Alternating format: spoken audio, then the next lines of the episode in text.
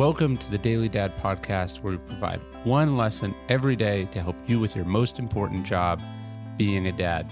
These are lessons inspired by ancient philosophy, by practical wisdom, and insights from dads all over the world.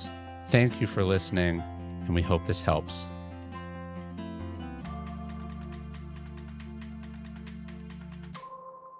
You will want a crowded table.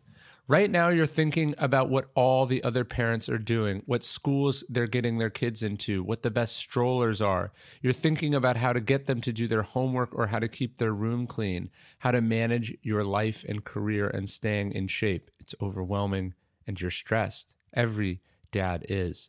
So maybe it's helpful to sit back and really think about what success as a parent looks like.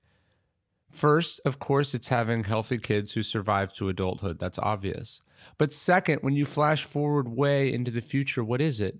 It's that beautiful phrase captured in the Highwomen hit it's having a crowded table.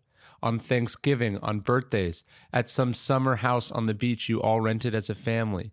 That is having kids who you get to see, who you have a good relationship with, who want to spend time with you for the rest of their days. Tiger moms and tiger dads might raise Harvard grads, but will they have crowded tables? Snowplow parents might feel important for the first 18 years of their kid's life, but will those kids resent them for spoiling and sheltering them? Instead of a crowded table, might their house be crowded with kids who have failed to launch? Some of the best lyrics in that song capture the path forward for a dad who is looking forward to those crowded table days.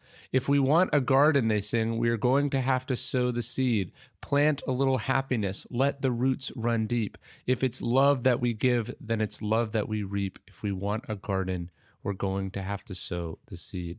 If you want a crowded table, you'll need to plant the seeds. You'll need to make the decisions now, so they'll want to make the decision to fly from their homes to yours when they're older and have families of their own. That means listening without judgment. That means being a fan and a supporter. That means loving unconditionally. That means managing your temper. You'll need to set the table today to have the one you want tomorrow. Thank you for listening to the Daily Dad podcast. You can also get an email version of these podcasts at dailydad.com.